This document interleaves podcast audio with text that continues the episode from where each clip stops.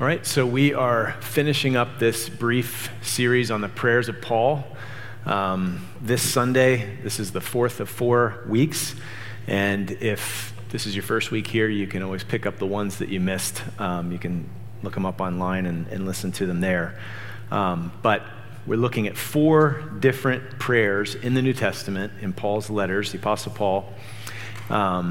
And this morning we're going to look at the prayer in 1 Thessalonians 3. It was at the end of what Chelsea read, verses 11 to 13. Before we dive in, though, I want to just ask the question, kind of rhetorical, but I'll give one answer that's probably common for most of us. Why don't we pray like we ought? I don't think any of us would probably say, yeah, I totally got this. I am like, you know, the Navy SEAL of Christian prayers. Why don't we pray as we ought? We give lots of excuses. One of the ones that's typical, probably near the top of the list, if we were to just, raise our hands and answer, would be busyness, right? We're too busy. Well, sorry to step on your toes, but let's just stop trying to convince ourselves of that one. It's just not true, right? Like, if we're honest with ourselves, does your prayer life thrive on vacation? Probably not. So maybe it's not a matter of time, right? So this is kind of a silly illustration, but this is part of the point, is that prayerlessness is kind of silly if we think about reality. So this book, A Call to Spiritual Reformation by D.A. Carson, is a book on the prayers of Paul. And at one point he writes this, Lillian Guild tells an amusing story of an occasion where she and her husband were driving along and happened to notice a late model Cadillac with its hood up, parked at the side of the road. Its driver appeared somewhat perplexed and agitated. Mrs. Guild and her husband pulled over to see if they could offer assistance.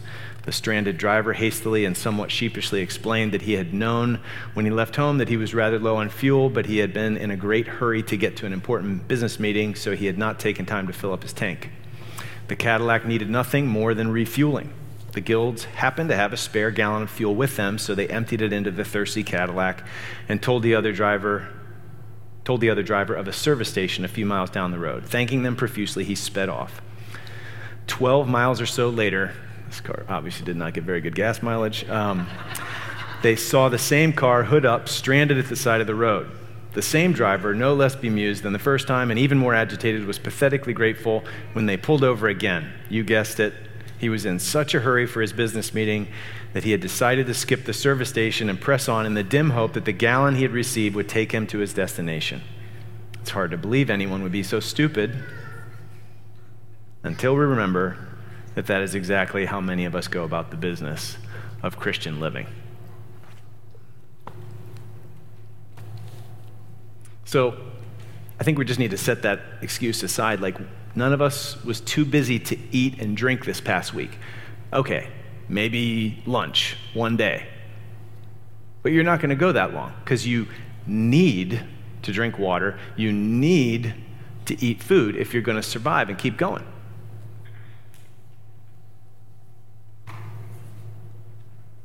You can connect the dots, right? So why don't we pray? It's not that we're too busy. I wonder, we don't really think it's worth it. Now, there could be some ignorance underneath that. We're not totally aware of how needy we are.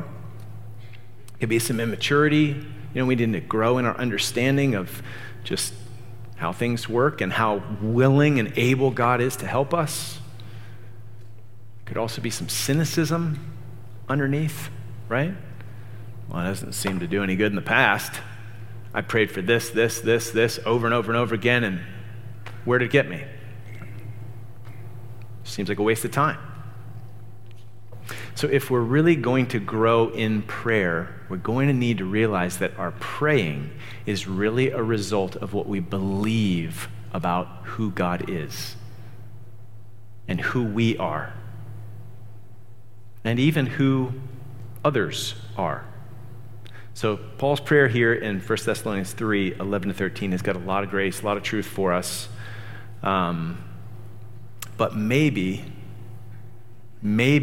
just in light of this illustration at the beginning, you may want to spend some time. If you see some of that cynicism, some of that like, yeah, I guess I just don't think it's worth it. So honestly, like maybe the praying, maybe the application starts with getting real with God and just like telling him your honest heart and saying, would you please just deal with these doubts and this cynicism and change my heart so that I trust you and I know that you're good and I believe it. So let's dive in here. Chapter 3, let's read verses 11 to 13 again, and then we'll start down through it, but we're also going to need to catch, again, a picture of where we are in the context of this whole book in 1 Thessalonians. So the prayer itself, verses 11 to 13, Paul writes, "Now may our God and Father himself and our Lord Jesus direct our way to you, and may the Lord make you increase and abound in love for one another and for all as we do for you, so that he may establish your hearts blameless in holiness before our God and Father at the coming of our Lord Jesus with all his saints." So, point number one, the example of apostolic love, okay? And this is where we're going to have to look at this prayer in the context of the book itself and Paul's relationship with these Christians in Thessalonica, okay? So verse 11, "Now may our God and Father himself and our Lord Jesus direct our way to you." We would probably just kind of blow right over that, but why is that prayer such a priority for Paul? He really wants to get to Thessalonica. If you were paying attention as Chelsea read, they wanted to go, but Satan hindered them, right? So he still wants to get there. He wants to see them face to face. Paul had planted this church. He saw the gospel change their lives. You can see that right off the bat in chapter 1. And Paul's love for these people is just all over the place. It's so evident. So if you look at chapter 2, verses 7 to 12, notice how Paul describes his ministry, his relationship to them. And he and his apostolic band. So 1 Thessalonians 2:7. "But we were gentle among you, like a nursing mother taking care of her own children. So, being affectionately desirous of you, we were ready to share with you not only the gospel of God, but also our own selves, because you had become very dear to us. For you remember, brothers, our labor and toil. We worked night and day that we might not be a burden to any of you while we proclaimed to you the gospel of God. You were witnesses, and God also, how holy and righteous and blameless was our conduct toward you believers. For you know how, like a father with his children, we exhorted each one of you and encouraged you and charged you to walk in a manner worthy of God, who called you into his own kingdom and glory." You see how intimate, how like wholehearted Paul is toward these Thessalonians, like a mother, nursing mother with her own children, like a father with his children. Look down at verse 17 of chapter 2. This is where Chelsea started reading. "But since we were torn away from you," so persecution got kicked up, like, and Paul had to leave town, and it just tore him up inside because they got torn away. "So since we were torn away from you, brothers, for a short time in person, not in heart," like our heart's with you, even though we are not with you in person, "we endeavored the more eagerly and with great desire to see you face to face, because we wanted to come to you. I, Paul, again and again, but Satan hindered us. Because what is our hope or joy or crown of boasting before our Lord Jesus at his coming? Is it not you? For you are our glory and joy." Like at the end, what is really going to matter?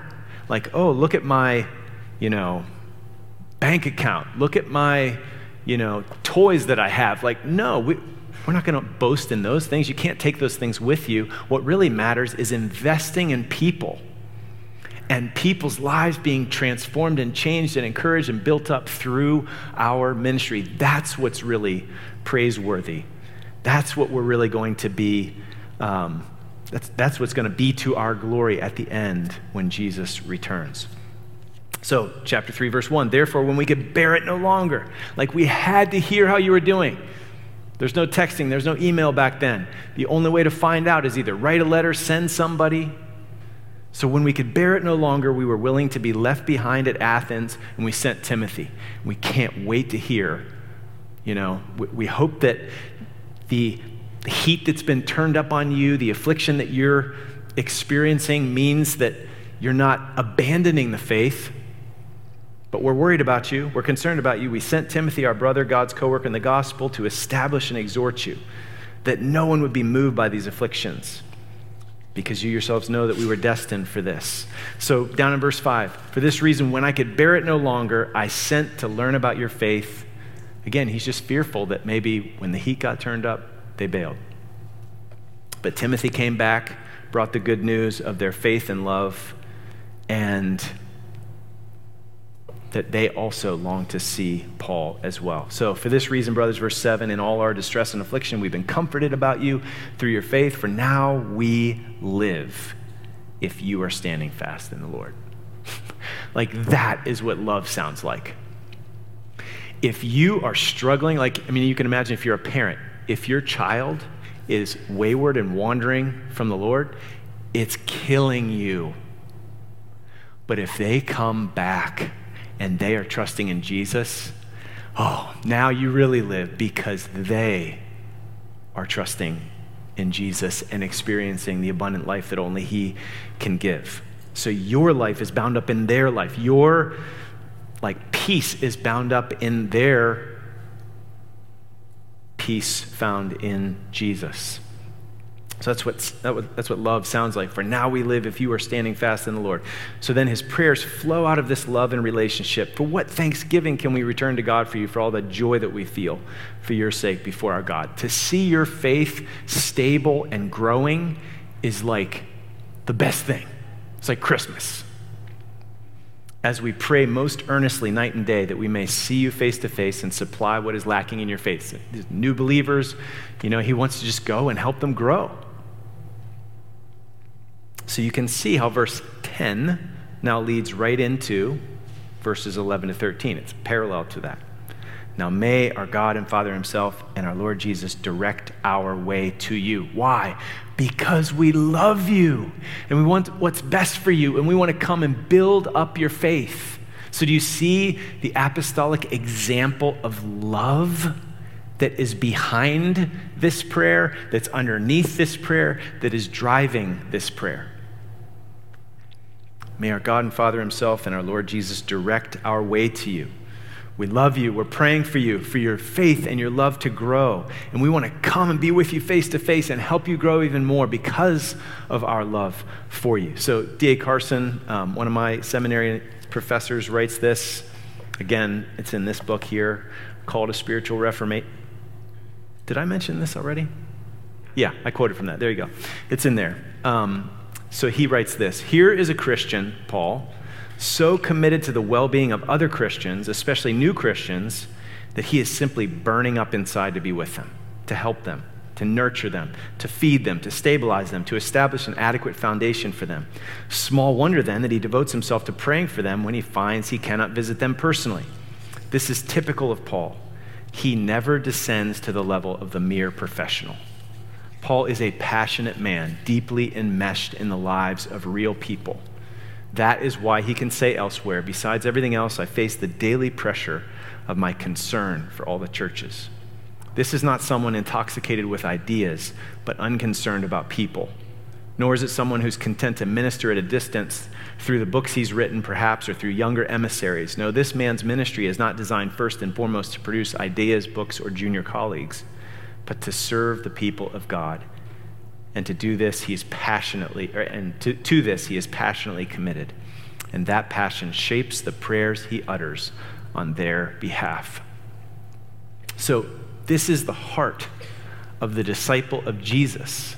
So this isn't just Paul, the super Christian. This is Paul giving his example to the Thessalonians so that they would follow him as he follows Christ. And the same for us. This is the heart of the disciple of Jesus, to disciple and invest in the lives of others. So it's his love for them that led him to constant prayer for them. And it's also the desire for more and more in-person ministry to them, to strengthen them. So we should ask ourselves, who are we sharing our lives with like this? It can be easy to just stand at the front and teach. Obviously, I need to preach this sermon to myself, right? Easy to just do this. But if I'm never involved, or if you teach in some way, but you're never involved in the lives of people to invest personally, that's not how Jesus ministered. That's not how we're called to minister.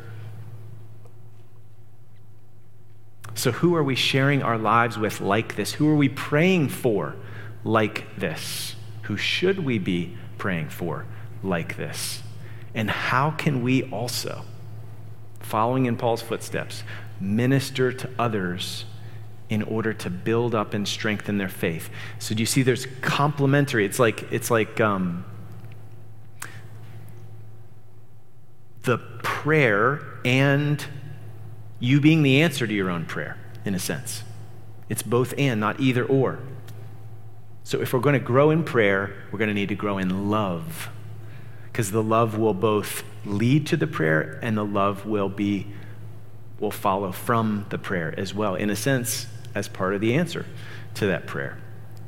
So we can pray these prayers for our own hearts so that we will live out this love that Paul models, and we also pray for others like Paul prays.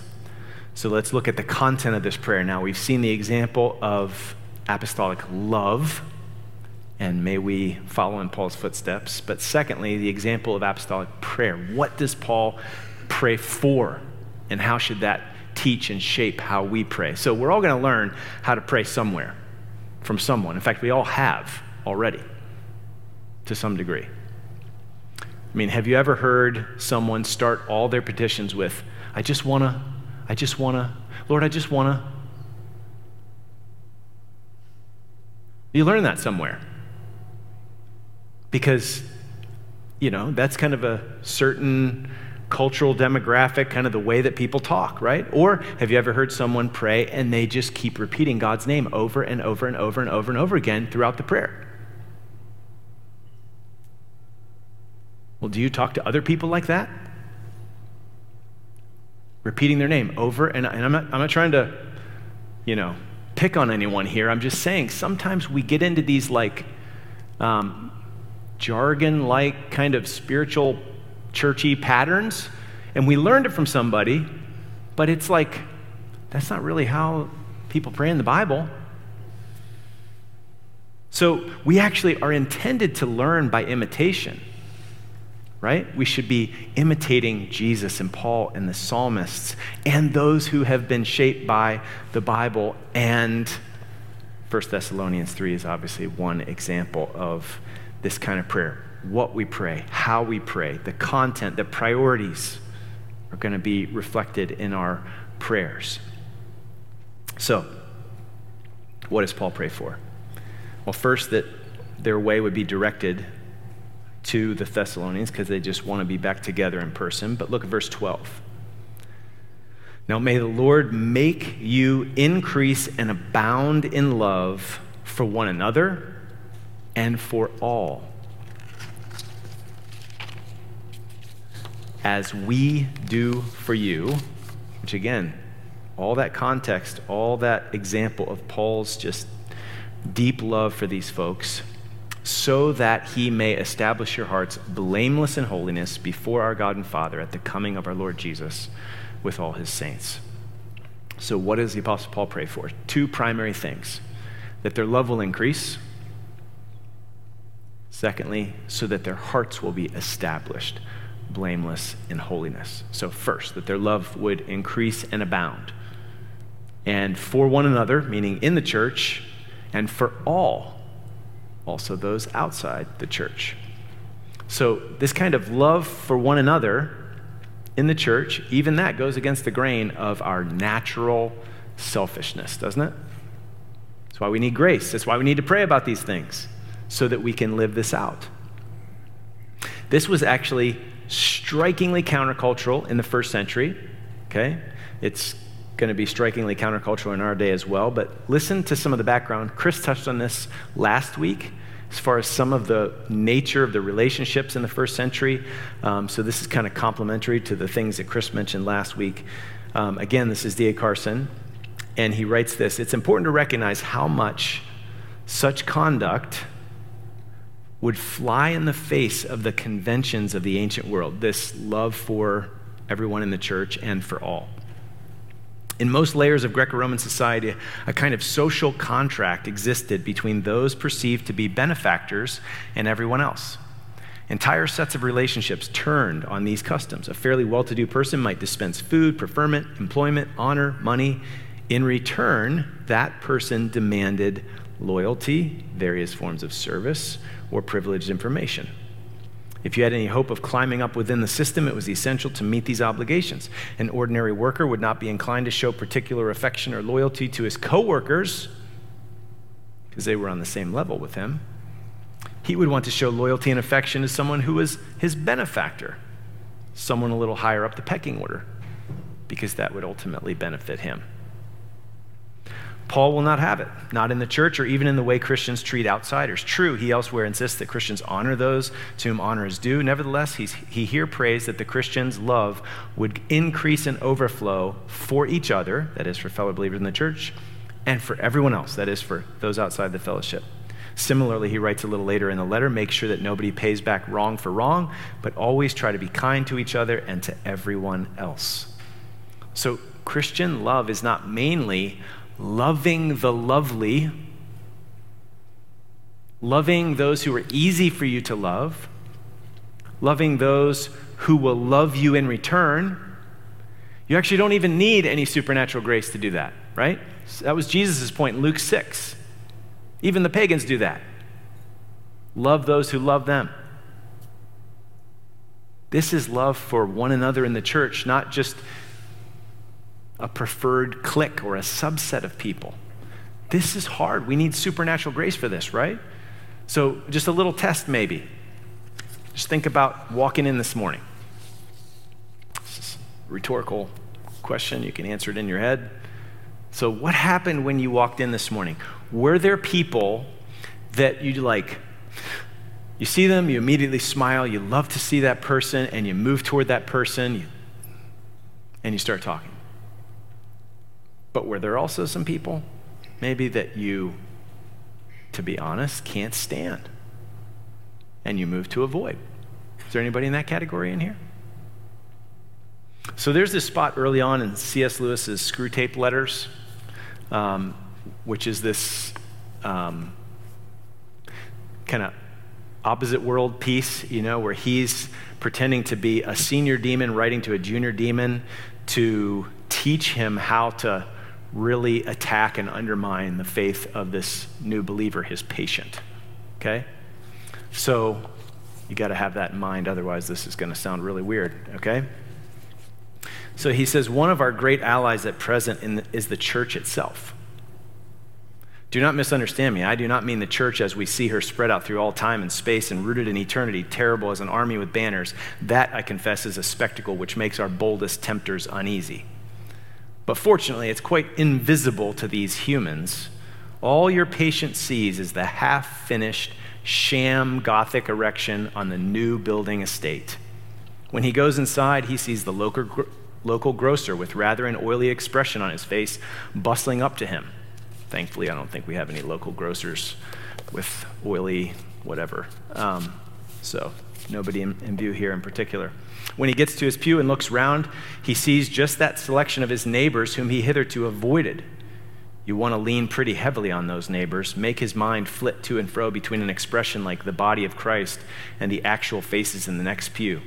It matters very little, of course, what kind of people that next pew really contains. You may know one of them to be a great warrior on the enemy's side. The enemy would be God, obviously. No matter, your patient thinks to our Father below. Your patient, thanks to our Father below, is a fool, provided that any of those neighbors sing out of tune or have boots that squeak or double chins or odd clothes. Okay, so maybe those are dumb examples, but somebody may have said something to you in the past that really just rubbed you the wrong way, and ever since, that's what you think of when you see them, when you walk in the door. And you just avoid them. So again, this call to love, may the Lord make you increase and abound in love for one another, like all the one another's, which is a supernatural calling, which is why you need to pray for grace to actually live this out. Christian life is supernatural after all, right? So it's love one for the other, like loving all of our brothers and sisters. And then also loving those outside the church as well. In fact, the Thessalonians were outsiders until Paul loved them enough with the truth of the gospel, and they were brought in. They were brought to faith in Jesus and became the church family that they were in Thessalonica. So he's praying for them and he's discipling them to follow him in his Christ-like footsteps. And God intends to shape us the same way, to cause our love to abound toward all of our brothers and sisters. Obviously, we can't go as deep as we'd like with everybody, right? We're all limited, but we should love everybody sincerely. We should actually pray for that. We should seek to live it out that way, and we need supernatural grace to do so. So, why? To what purpose? Like, why did the Thessalonians and why do we need our love to increase? Well, look at how Paul answers that. So that our hearts will be established blameless in holiness. Or to put it simply, so that we'll be ready for the return of Jesus. So this word for established means to make firm, to support, to strengthen. So our hearts need strengthened in order to love as we ought to love. The heart, again, Chris mentioned this last week because there's some parallels with the passage that he preached from 2 Thessalonians 2. The heart's the control center of our lives, the place of our loves and our will. It's the source of our motives. And if we are not strengthened and established and sanctified at the core, our Christianity is going to be just a veneer of behavior modification. You know, we can look the part. Authentic change and growth has to take place at the heart level. So remember, this prayer is aimed at the Thessalonians and us to be ready at the day of judgment, the day of Christ's return. So think about Matthew 25 and the surprise. Some people who thought they were believers are surprised. Wait. When did we see you naked or in prison or whatever, sick, and not take care of you? Well, insofar as you did not do this unto the least of these, my brothers, you didn't do it unto me. No love. But those who were sheep, the genuine believers in that passage, they loved the least of these. And so they were ready at the return of Christ. So Paul wants the Thessalonians and he wants us to be ready. He wants their faith and love to be sincere and ours to be sincere. Like, he does not want the warning that Jesus gives in Matthew 15 to be true for them or for us, right? These people honor me with their lips, but their hearts are far from me, and their worship is in vain. So if our hearts are strengthened and established in love, like Paul's praying here, love to God, love to others, it's because we've been changed by the grace and love of God at the core of who we are. And the rock-solid reality of that change gives us confidence before the Lord on the day of his return. We don't need to fear. Perfect love casts out fear. We know his amazing love toward us, and that while we were still sinners, he sent Jesus to die for us. So if our Christianity is just veneer, just behavior modification, and it hasn't sunk to the core of who we are, then that's dangerous. Like 1 Corinthians 4:5. Therefore, do not pronounce judgment before the time, before the Lord comes, who will bring to light the things now hidden in darkness and will disclose the purposes of the heart. So Paul wants these people to be ready, and he wants us to be ready. God wants us to be ready. And so there's this warning, this kind of prayer and preparation, like, is our faith the real thing? Has it sunk to the core of who we are, or is it just veneer behavior modification? Our hearts need to be established in real faith and hope and love. And so do the hearts of our brothers and sisters. So Paul prays along these lines for them, that he may establish your hearts blameless in holiness. So, like, what are your connotations with holiness? I mean, it can have connotations, you know, all that Christians don't do or shouldn't do. And that can be part of what it means to be holy, you know, prohibitions. So to be holy means to be set apart. We are set apart from things. So yes, it's stuff that we separate ourselves from, sinful things. But even more importantly, the path of holiness is what we are set apart for, not just what we're set apart from. So notice the logic, the focus and the logic of this passage. In this prayer, love is actually the key to holiness. You see this? May the Lord make you increase and abound in love so that he may establish your hearts blameless in holiness. You need abounding love if you're going to be established in holiness. Okay, we could say it this way. To be holy is to be set apart for, it's to be devoted to God. And so it's to be holy, set apart from selfishness, self-protection, self-righteousness, but set apart for love of God, love for your spiritual family, and love for all. Love is actually the key to holiness, or holiness is evidenced by increasing love, to say it the other way around. So the primary issue is not, you know, how we are separated from the world, but how are we dedicated to loving God and his people and loving the lost in the world? It's kind of like the flow of thought in John 17, in that prayer of Jesus before he went to the cross. We are in the world, but we're not of the world, but most of all, we are in the world for the world, to shine the light of Christ in this dark world. So Paul here is praying with eternity in view. He prays, verse 13, that the Lord Jesus may establish your hearts blameless in holiness before our God and Father at the coming of our Lord Jesus with all his saints. So all of human history, it is headed, and your life and my life is headed inevitably, unstoppably toward that final day. Inescapably, we're all moving there. We will give an account to the judge of all the earth. And so will all those that we love, all those people we rub shoulders with. And we all need to be ready for that final reckoning. So if you're here and you're not sure yet what you believe, if you're not yet a Christian, like, you need to know that Judgment Day is coming. And you will either stand on your own merits, and if you stand on your own merits, none of us can stand. I mean, who's lived up to their own standards, let alone God's standards? We've all sinned and fall short of the glory of God. So you can either stand before the judge and say, what? I deserve heaven? No.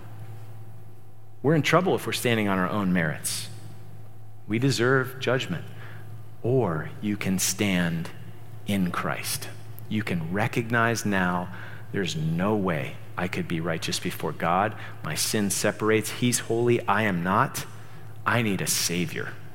And that's exactly why Jesus came, to pay for your sin so that you could be reconciled to God. You can trust in Jesus. He takes your sin and he gives you his righteousness so that you can be reconciled to God and actually face that final day with confidence. You stand before the judge, not in your own merits, but in the merits of Christ, in the righteousness of Christ. So that's the only way we're going to be ready for that final day. But also realize our faith, getting worked out, living out this faith and loving as Christ has loved us.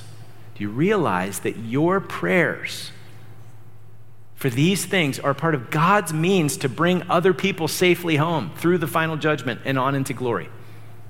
Like, here is Paul's prayer. It has eternal significance in the lives of these Thessalonians because God not only ordains the ends, but also the means. Our prayers are eternally significant. You realize that? Like, your prayers for your community group members, that we would persevere in the faith, that we keep trusting God. Like, those are eternally significant for your kids, for your grandkids. So how can we take up the call to pray like this for specific people in the days and the months to come if we haven't kind of worked out a consistent, like, workable prayer plan? Let's do this. You see how vitally important, eternally significant this is. If we see that, then we'll figure out, okay, Lord, help me build this into my life. How in the world can I keep driving the Cadillac? It's not going to go anywhere if it doesn't have any gas. I've got to depend on you. Other people need your grace and your strength and your help.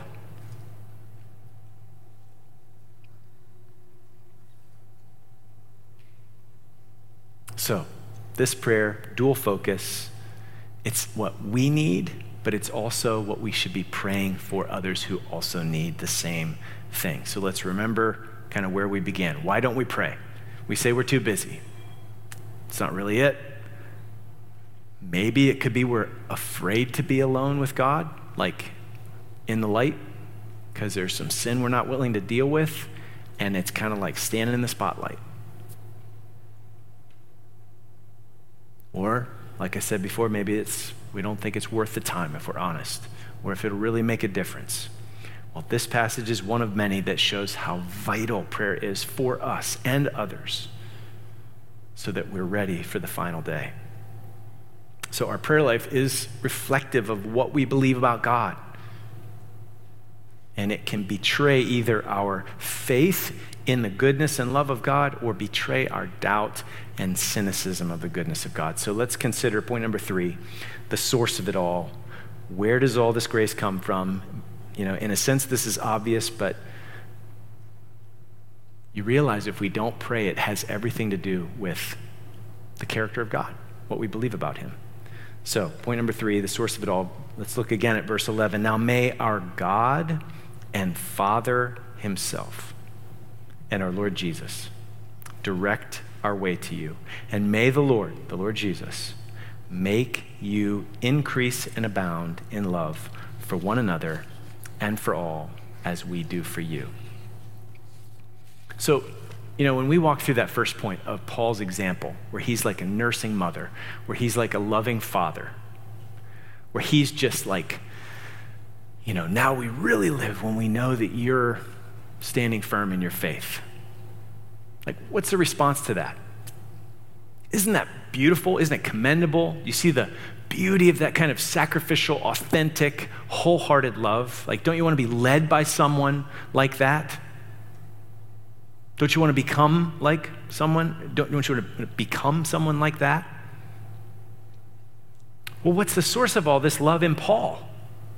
Well, of course, it's our God and Father himself and our Lord Jesus, the one to whom he prays. Paul has been changed by the very same love and grace that he's praying for the Thessalonians. And his sacrificial love for them is reflecting the sacrificial love of the Lord Jesus that he's experienced. And the joy that Paul finds in life change in the Thessalonians is really just reflective of the heart of God. 2 Thessalonians 2 and 3 are Paul's way of saying, I have no greater joy than to hear that my children are walking in the truth. Well, where does that heart come from? Comes from God the Father. Paul's joys are so shaped by God that he rejoices over what God rejoices over.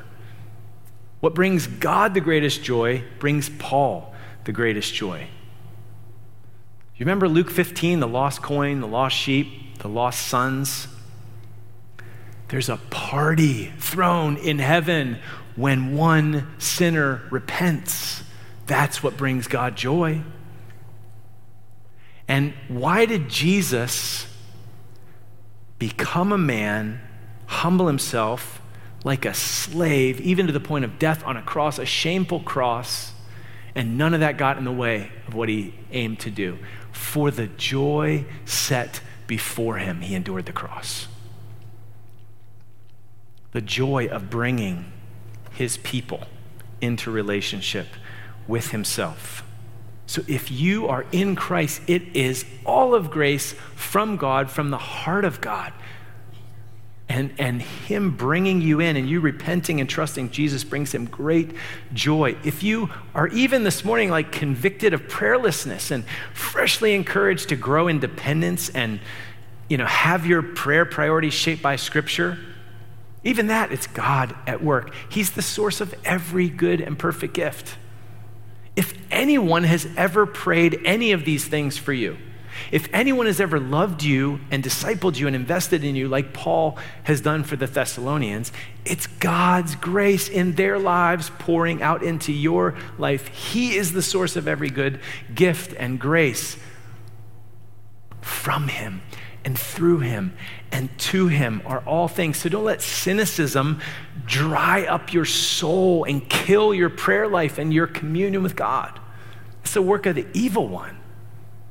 Like the earliest attack and temptation is,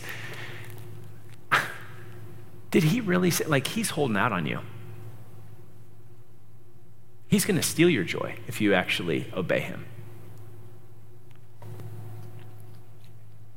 Instead, Jesus says, ask and it will be given to you. Seek and you will find. Knock and it will be open to you. For everyone who asks receives, and the one who seeks finds, and the one who knocks it will be opened. Or which one of you, listen to the reasoning here. Which one of you, if his son asks him for bread, will give him a stone? Or if he asks for a fish, will give him a serpent? If you then, who are evil, know how to give good gifts to your children, how much more will your heavenly Father, your Father who's in heaven, give good things to those who ask him? Do you see how whether you ask, seek, and knock has everything to do with what you believe about the heart of the Father? It's the character of the one, the three in one, to whom we pray, the source of all of these good things.